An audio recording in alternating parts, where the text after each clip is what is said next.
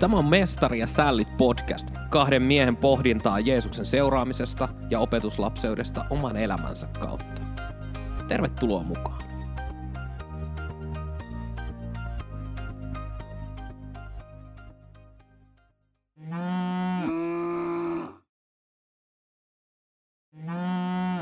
Voi hyvää päivää, lehmiä keskellä tietä. Kaitsu, Kaitsu, anna pyhien lehmiä olla. Pyhiä tai ei, pitäisi päästä eteenpäin.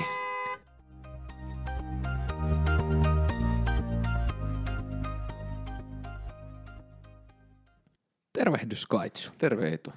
Kuis on vuosi lähtenyt liikkeelle? No kiitos, ihan, ihan hyvin tässä loppia. Ne rupeaa olemaan vietetty takana ja kovasti on hiihetty ja kinkkua syöty. Mites sulla? Samoissa merkeissä, eli jouluaikana tuli ehkä syötyä taas astetta enemmän kuin olisi ollut tarpeen ja nyt on sitten yritetty vähän liikkua enemmän ja saada semmoista normaalia olotilaa kroppaa. Eli semmoinen perinteinen jouluajan tota, yleensyönnin jälkeinen masennus. Nimenomaan sellainen ja sen päälle vielä semmoinen joulun jälkeinen valtava niin into ja ajatus, että nyt pannaan kroppa kuntoon. No niin, ja se sitten nopeasti ihan viikossa parissa haihtuneen se ajatus. Nimenomaan. Kilot jää, mutta ajatus lähtee. Se on just näin. Eihän se tarvitse kuin kolme, neljä päivää taistella sitä ajatusta vastaan, niin sitten siinä jo tyytyy kohtalonsa kovasti. Ja meillä on nyt tosiaan kolmas tuotantokausi alkamassa ja aika... Onko se jo kolmas? Kolmas kuule on jo menossa. Ja... Kamala. No tietysti se on nyt aika helppo, kun pannaan kevät ja syksy kahtia ja saadaan kaksi tuotantokautta yhteen vuoteen, mutta toinen vuosi, mutta kolmas tuotantokausi. Mm, joo, kyllä. Ja tietysti ehkä vähän turhan rajullakin aiheella lähdetään heti uuteen vuoteen, kun otetaan pyhät lehmät kohteeksi. Joo, se on ihan totta. Tuo oli hauska tuossa alussa, alussa tota, tähän törmäiltiin, tai ei törmäilty, mutta oltiin siinä lähellä pyhiä lehmiä ja näin ikään, niin tota, käykö sulle kaitsu usein niin, että sä oot tuolla liikenteessä ja tota, siellä on se kaiken maailman pyhiä lehmiä edessä vai mitenkä? Siellä ehkä on pyhiä lehmiä, vaan toisella tavalla ajavia kuljettajia kuin minä ja sinällään helposti hermostuu kyllä siellä liikenteessä ja parin poistin toki johdanto, kun olisi nauhoitettu oikeasti mun autossa tosi, tilanteessa, niin se olisi tullut ehkä enemmän tunnetta. Joo, mutta mä en tiedä, olisiko se ollut niin sanotusti painokelpoista kama.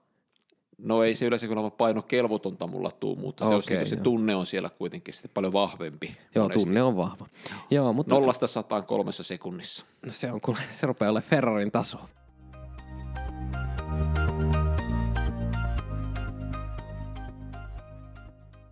Mitä tarkoitetaan pyhällä lehmällä? Joo, nyt me ei siis puhuta todellakaan mistään hindulaisuudesta, eikä olla Intiassa tämän aiheen teemalla, vaan tämä pyhä lehmä on enemmän tämmöinen yleismaailmallinen käsite sille, että me nostetaan joku asia elämässä tärkeämpää asiaan kuin se oikeasti onkaan. Ja varmaan jos me ajatellaan että meidän kristillistä uskoa, että kontekstit että pitäisi viedä evankeliumi kaikkeen maailmaan, niin meillä on mukana tässä monenlaisia asioita, joista on tullut niin kuin hirveän pyhiä alkaen nyt vaikka rakennuksista, että me monesti ajatellaan, että rakennus on se ydin, kirkko on se juttu, ja kun me sanotaan kirkko, niin me ajatellaan, heti ensimmäisenä tulee mieleen kirkkorakennus paikkakunnalla. Mm, kyllä. Vaikka lähtökohtaisesti me ei käydä kirkossa, me ollaan kirkko, me ollaan Kristuksen ruumis. Kyllä, joo. Ja toi hyvänä selvennyksenä siihen niin kuin nimenomaan, että mitä me tarkoitetaan pyhällä lehmällä ja, ja miten, miten tähän nyt tartutaan ja pureudutaan ja mietitään sitten, että ollaanko me pannapullassa tämän jälkeen vai mitä tapahtuu, mutta sitä odotellessa jännityksellä. Kyllä, tosi mä sitten pannapullaakin vähän epäilen, koska tuskinpa Paavi kuuntelee meidän podcastia, että voisi mitä pullalla heittää. Mutta mun mielestä se on aika hieno. Mutta ei kuule aika hyvät pullat tuossa kahvin kanssa kuitenkin. Oli, oli ja tota, ihan tässä mietin, että kyllä Paavinkin kannattaisi meitä kuunnella. Ehdottomasti.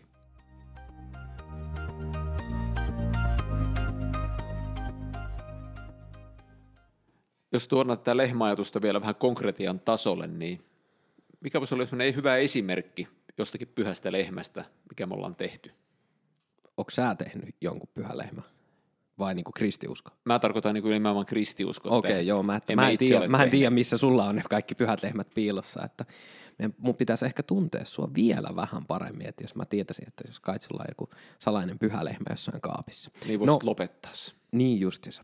No joo, mutta tota, ehkä suurin semmoinen ajatus, mitä ajattelen, niin ehkä tämmöiseen niin kuin kirkkorakennukseen liittyvä vaikka, että kirkon niin kuin olemus on se itse rakennus ja se on se, niin kuin, että tullaan kirkkoon, se on tärkeä juttu ja siinä ollaan. Mutta en mä löydä raamatusta semmoista ajatusta, että, että pitää olla niin kuin kirkossa. Joo, kyllä siis Paavali kävi synagogassa, kun se kävi julistamassa ja näin ikään, mutta silleen, että kun puhutaan seurakunnasta, seurakunta kokoontuu yhteen, kirkko tulee yhteen, niin silloinhan me puhutaan henkilöistä, ihmisistä, joukko ihmisiä. Siinä on seurakunta, ei, ei, ei se ole mikään rakennus. Ja mun mielestä siinä ollaan niin kuin päästy semmoiseen suureen vaiheeseen, että tota, sitä pidetään niin kuin, että kirkko on yhtä kuin se rakennus, kun se on yhtä kuin ihmiset. Ja tässä me mennään aika äkkiä tosi mehtään sitten.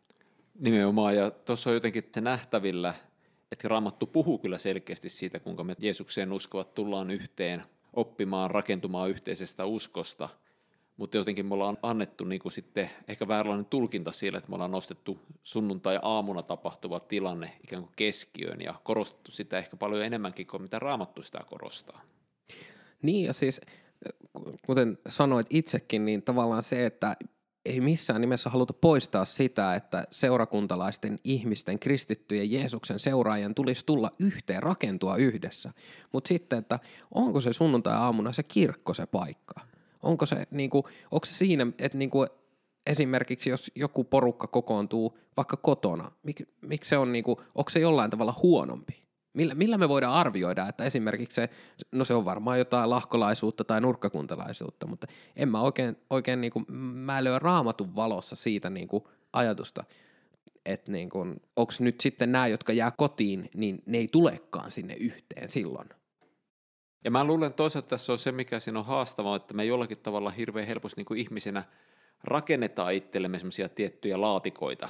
Mä jostakin kirjasta luin jostakin Afrikasta, missä ollut kirkkorakennuksia, niin siellä aina kun Jumalan palvelus alkoi, niin levitettiin maahan jotakin vaatteita, mikä toimi ikään kuin kirkkona, missä ihmiset istu. Ja lapset, kun ne juoksi siinä hiekalla viiden metrin päässä, se oli ihan ok, mutta kun ne tuli juoksemaan sinne matolle, niin äidit ja isät ei saa juosta Jumalan huoneessa. Että tämä, meillä on hirveän helposti tämmöisiä ajatuksia, mitkä syntyy, niin kuin, ja syntyy näitä pyhiä lehmiä niin huomaamattakin. Joo, ja sitten niinku, jos miettii, mitä Jeesus sanoi, että antakaa lasten tulla ja näin ikään. Lasten kaltaisten on taivasten valtakunta. Mietin muuten tuossa viimeksi eilen, kun mun tytär Martta huusi silleen, että kun palo sireeni ja tota, mä sanoin vaan rakkaalle vaimolleni siinä, että niin se on vaan, että lasten kaltaisten on taivasten valtakunta ja mietin, että kyllä se on vaan niin kuin, että huh huh, en tiedä aina välillä, että tota, huudetaankohan sillä taivaassa kovasti. Joo, mutta jos me ajatellaan, mistä kaikki lähti liikkeelle ja jos mietitään niin kuin evankeliumia, evankeliumin voimaa, joka todella niin Raamattu sanoo, että se on Jumalan voima pelastukseksi jokaiselle, joka uskoo. Kuinka paljon me ollaan niin ympätty mukaan, ja tänäkin päivänä, kun esimerkiksi lähetystyötä tehdään, että kuinka paljon meillä on mukana sinne myös kulttuuria, mitä me siirretään, että se ei ole puhdas evankeliumi, ajatus, että Jumalan sana, pyhä henki, siinä on riittävästi, vaan me tuodaan mukana siinä niin vuosisatoja ja vuosituhan semmoinen kulttuurillinen la, painolasti. La, painolasti mukana. Joo, ja toi onkin hyvä, hyvä havainto siihen, koska ää, toki aina kun me kerrotaan jotain, niin me, me tuskin pystytään kertoa sitä täysin objektiivisesti, vaan me kerrotaan sitä omasta kokemuksesta ja muusta. Mutta sitten me ollaan tosi hyviä tuomaan tämmöisiä rakenteita. Tällainen kuuluu olla, tämmöinen hierarkia, tämmöinen rakennus kuuluu olla, järjestelmä kuuluu olla, että tämä homma voi toimia. Että tavallaan... Öö, mä mietin sitä, että, että jos nyt niin kuin Suomi olisi ihan vaan niin kuin joku pakanamaa, Eikö mä, en tiedä, lailla olla Niin kohta? mä mietin kanssa, että mä en tiedä kuinka kaukana me tästä ollaan, mutta tavallaan se, että tuotas niinku evankeliumi niinku sille, että tänne ei kukaan olisi koskaan kertonut, tulisiko meidän, meidän seurakunnista tämän näköisiä? Tulisiko kalkittu valkoisia seiniä ja, ja isoja rakennuksia, mihin me kokoonnuttaisiin, vai, vai muuttuisiko se enemmän semmoisiin niinku pienempiin yksiköihin, vai, vai mitä tapahtuisi? Mutta tota, jotenkin se, että, että miltä se näyttäisi niin kuin 2020, kamala 23 vuonna Suomessa. Että et jos nyt niin lähdettäisiin rakentamaan seurakuntaa, joukkoa ihmisiä, ekleesiaa. Puhtaasti sanan pohjalta. niin, kyllä. Et toki Suomenkin kun aikana on tullut, niin se on tullut katolisen kirkon kautta ja siinä on ollut jo tuhat vuotta traditiota, traditiota mm. mikä on tullut mukana.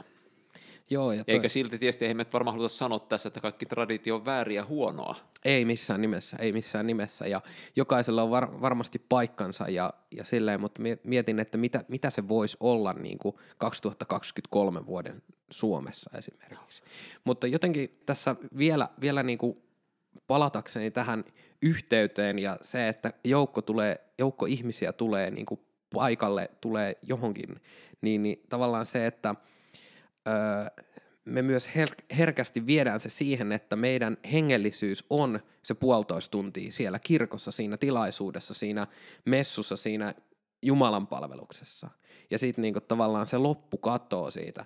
Et sanan pohjalta mä ymmärrän paljon enemmän, että ö, uskovat oli yhdessä, ne vietti aikaa yhdessä, ne teki, teki asioita yhdessä ja sitten ne kokoontui myös yhteen niin kuin su- sunnuntaisiin. Mutta se ei ollut vaan se sunnuntai, vaan oltiin se paljon muukin aika yhdessä. Et nyt nyt niin kuin tuntuu, että ekaksi me ollaan luovuttu siitä niin kuin yhdessä oloimisesta ja, ja sitten me ollaan typistetty se meidän yhteen tuleminen siihen puolentoista tunnin settiin ja sitten äkkiä kotiin.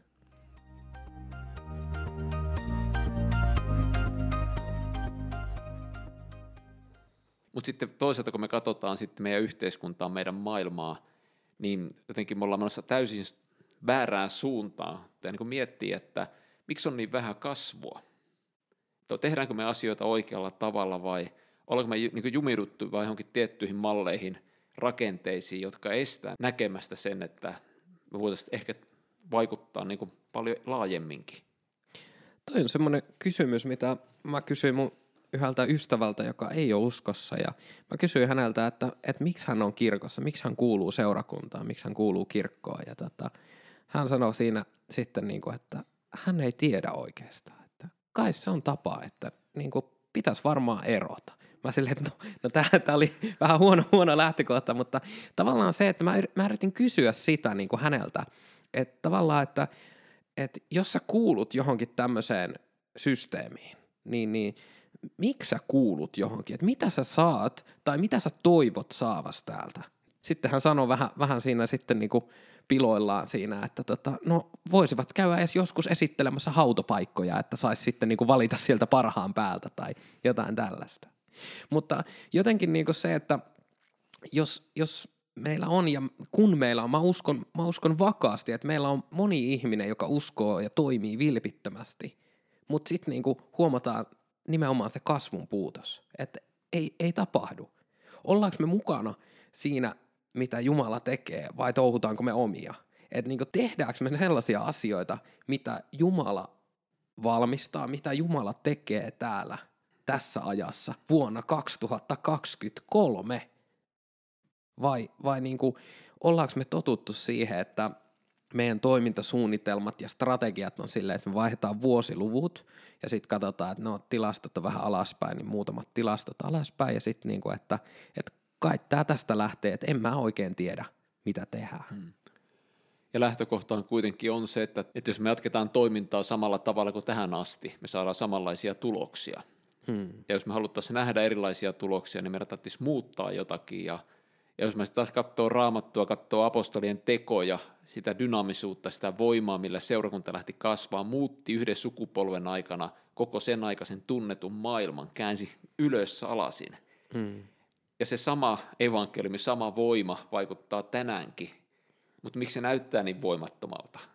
Et sitä sitten niinku miettii just, että ollaanko me nostettu keskiöön just semmoisia niinku asioita, mitkä ei nousekaan suoraan välttämättä raamatusta – Muistan, että yksi lähetystyöntekijä kertoi, että heillä oli piispa käymässä, mä en muista oliko se Intiassa vai Afrikassa, ja heillä oli tämmöinen kotiseurakuntaverkosto. Ja piispa kävi tutustumassa tähän toimintaan, mitä siellä oli, ja ja sitten tämä lähetystyöntekijä sanoi erään seurakunnan vanhimmalle, että hei, jos teillä on jotakin kysyttävää, niin tässä on todella korkeasti oppinut ja viisas mies tuolta Amerikasta, että voitte kysyä häneltä mitä tahansa.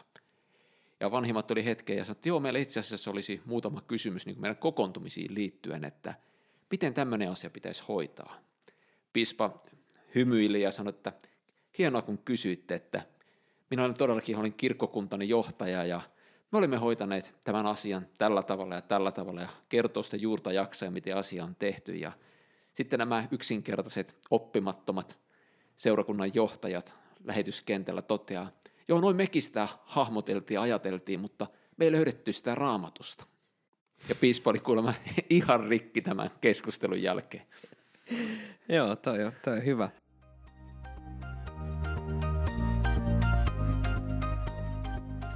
Joo, tämähän meillä on haasteena monen niin kuin muussakin asiassa, että tehdäänkö me sellaisia asioita, mitä me ollaan totuttu tekemään, ollaanko me hyviä suunnittelemaan asioita, mä ainakin on tietyllä tapaa ihan hyvä suunnittelemaan asioita, mutta sitten, että tehdäänkö me asioita, joita isä tekee, jota isä haluaa, että me tehtäisiin. Eli voi olla niin tavallaan se oma, haluaisin käyttää sanaa framework, mutta tota, mikähän tässä on oikea suomalainen sana, viitekehys, missä toimitaan, niin vaikuttaako se niin paljon, että ei näe tavallaan sinne ulkopuolelle, ei osaa katsoa sitä, että hei Jumala toimiskin tuolla, tuonne pitäisi tarttua. Ja, ja se pakottaa kyllä niin kuin päivästä toiseen ja viikosta toiseen polvilleen Jumala eteen, että mitä tehdään, kuinka, kuinka niin kuin toimitaan, koska ei, ei mulla ainakaan mitään semmoista viisasten kiveä, että, tai semmoista suurta jumalallista ilmoitusta, niin kuin että muuta kuin, että menkää tehkää kaikki kansat mun opetuslapsikseen ja sille, että pystyis nyt edes no, oman naapurustonsa saati sitten koko maailman, niin kyllä tämä aika vaikeaksi vetää. Näin se on, ja kuitenkin samalla jos me halutaan muuttaa tämä koko maailma ja halutaan viedä evankeliumi kaikkeen maailmaan, niin se lähtee yhdestä ihmisestä, yksi sydän kerrallaan. Ja se haaste on siinä sitten just tietenkin tässä ajassa, missä me tänä päivänä eletään, että miten me sanotetaan evankeliumia sillä tavalla, että myös tulevat sukupolvet omistaa sen ytimen, eikä pelkästään niin katsoa asiaa sen kulttuurin kautta. Mä olen, tämä on ehkä se suurin haaste, mitä niin meillä kuin koko kristikunnalla läntisessä maailmassa, että minkä meidän tarvitsisi löytää Jumalantamaa viisautta. Kyllä, ja mä väitän, että se on nimenomaan semmoinen, öö, en vastustan itse niin kuin tietyllä tapaa semmoista kokemususkoa, mutta meidän täytyy kuitenkin antaa ihmiselle kokemus Jumalasta. Ja se, että, että me rukoillaan hänen puolestaan, me voidaan kertoa, että Jeesus oli siinä läsnä, koska ihmiset sivuuttaa meidät just sen takia, koska ne tuntee tämän rituaalin, ne tietää nämä asiat, se, että mitä he ovat nähneet, mitä he ovat kuulleet, mutta heillä ei ole konkreettista kokemusta asioista. Ja mä väitän, että tämä on se, että meidän pitää saada ihmiselle kokemus siitä, että heitä rakastetaan, heistä välitetään ja Jumala, Jumala tahtoo olla yhteydessä juuri näihinkin ihmisiin. Juurikin näin. Jos tykkäsit podcastista, laitat kuule kanava seurantaa ja ei muuta kuin hyvää alkuvuotta. Sitä sama. Moi.